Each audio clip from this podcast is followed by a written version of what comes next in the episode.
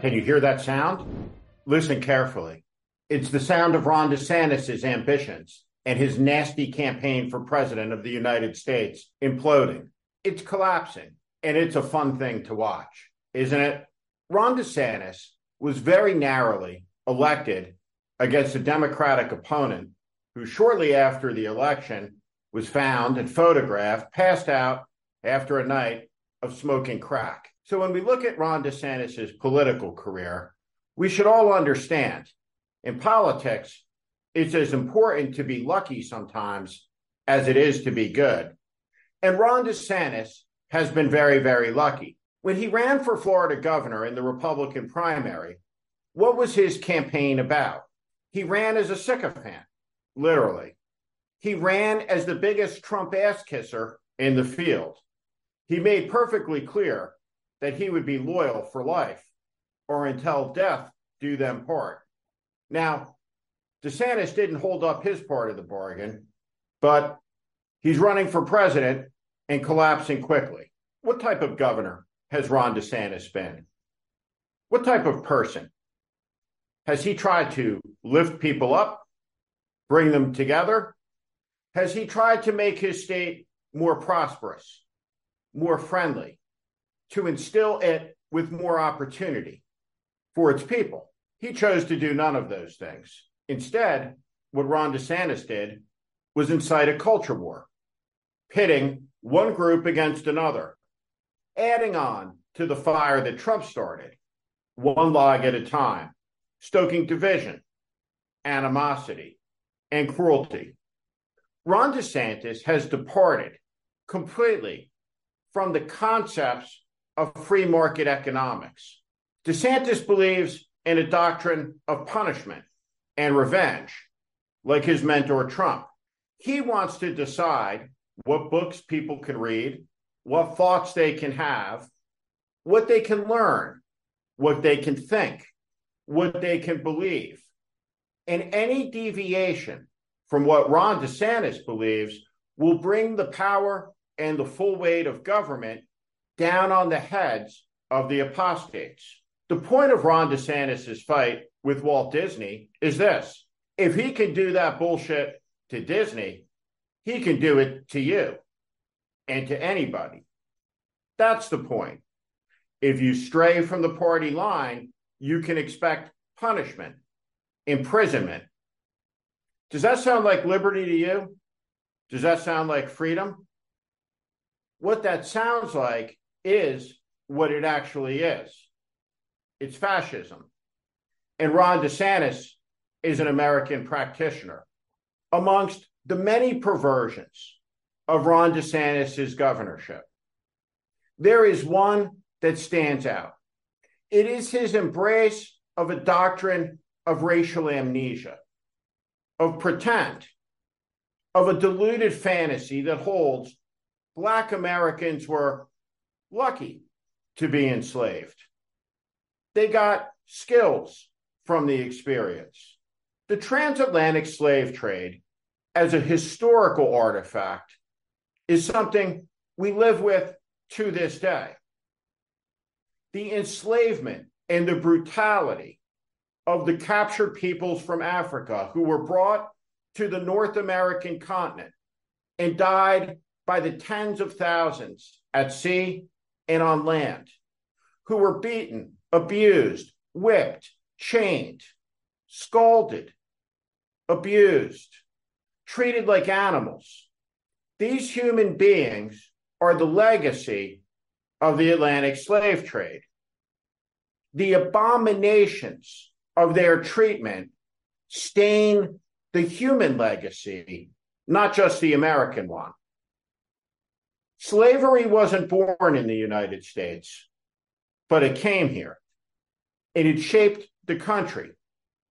We can find the legacy of slavery in our founding documents, where 3/5 is how a Black was counted against a white for purposes of figuring out the census of the country. Thank you for listening to my political commentary. If you like what you heard today, please also consider subscribing to The Warning, daily newsletter on Substack. Our democracy hangs in the balance. The 2024 presidential election is the most consequential in America's history. It's not hyperbole. It's a fact. That is why the mission of The Warning with Steve Schmidt is to help readers orient to the currents that are shaping our times and the unseen forces driving politics that are very rarely discussed on cable news. Please sign up at Steve Schmidt, steveschmidt.substack.com.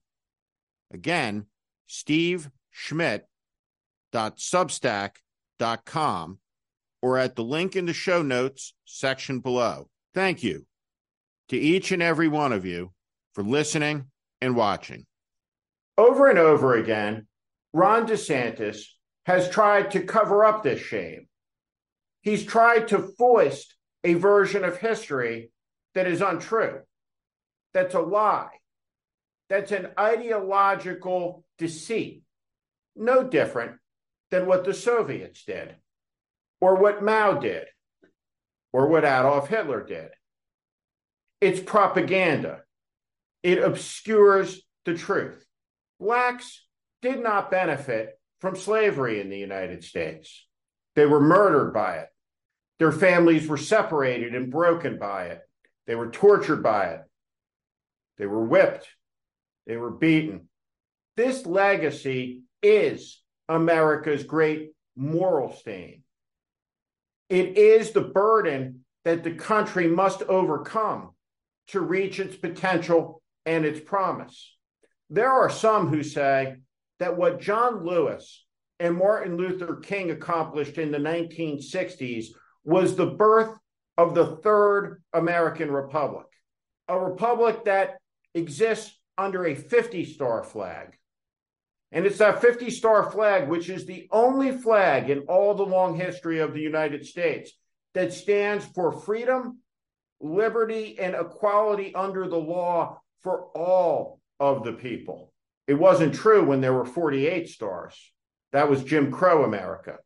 And it wasn't true when there were 13 stars, because there was slavery in America. The birth of the second American Republic is linked to the defeat of the evil Confederacy at the end of the American Civil War.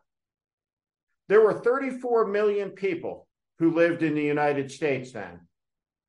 There were 34 states that would grow to 36 during the course of the war. The country was spreading west. It had reached the Pacific Ocean. 34 million people, 25 million in the north, 9 million in the south. 5 million white, 4 million black slaves. That war in a nation of 34 million, where 3 million men were under arms, killed 600,000 people, making it per capita one of the bloodiest wars in all of history. It was a war of emancipation. And when it ended, blacks were free in America, but not equal and badly treated. The short-term victory and gains made for blacks in the period of Reconstruction faded into a long, dark, evil night of Jim Crow that would not lift until the 1960s. I'm 52 years old, born in 1970. 5 short years before I was born, blacks in America could not vote, were denied basic civil rights, lived in an apartheid society in the South. This isn't ancient history. This is current history. And we must learn from it. The job of this generation of Americans is not to sit in judgment of our ancestors, our parents, and our grandparents.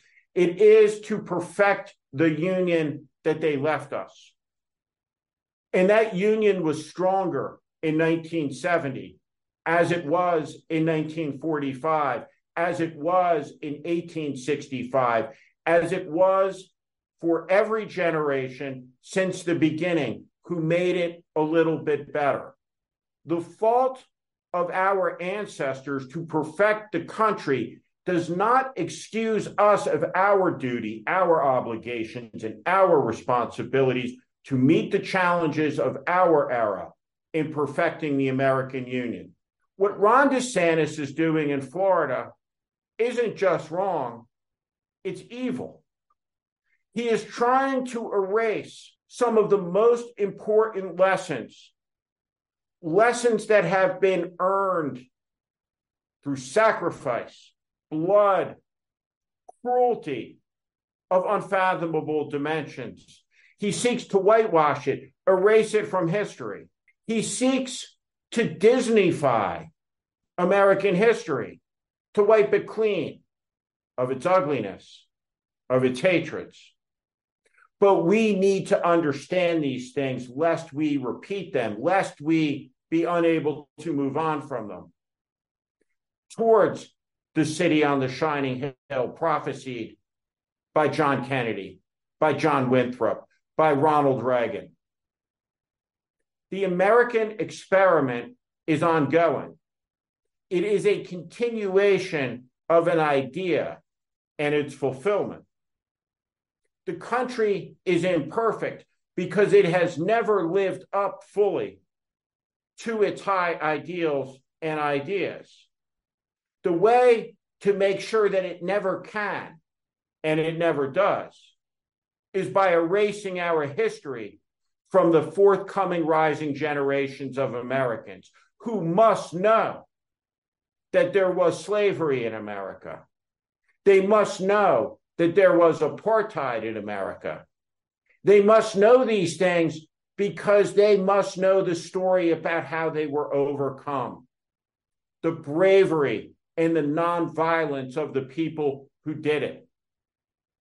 They must know the stories of their courage, their grace, their wisdom, and they must know the smallness of the ideologies of hatred that fueled all of it. They must know these things so when it comes their turn to lead, it can be their turn to discard this evil forever on the ash heap of history. Because thus far, our generation and our parents' generations have been unable to reach that important milestone.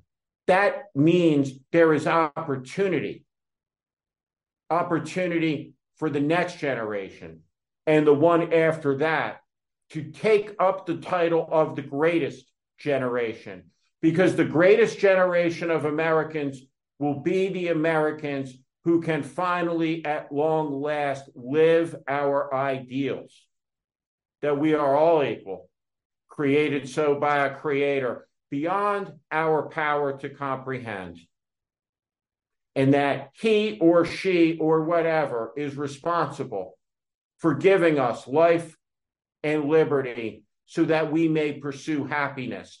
This is beyond the remit of government.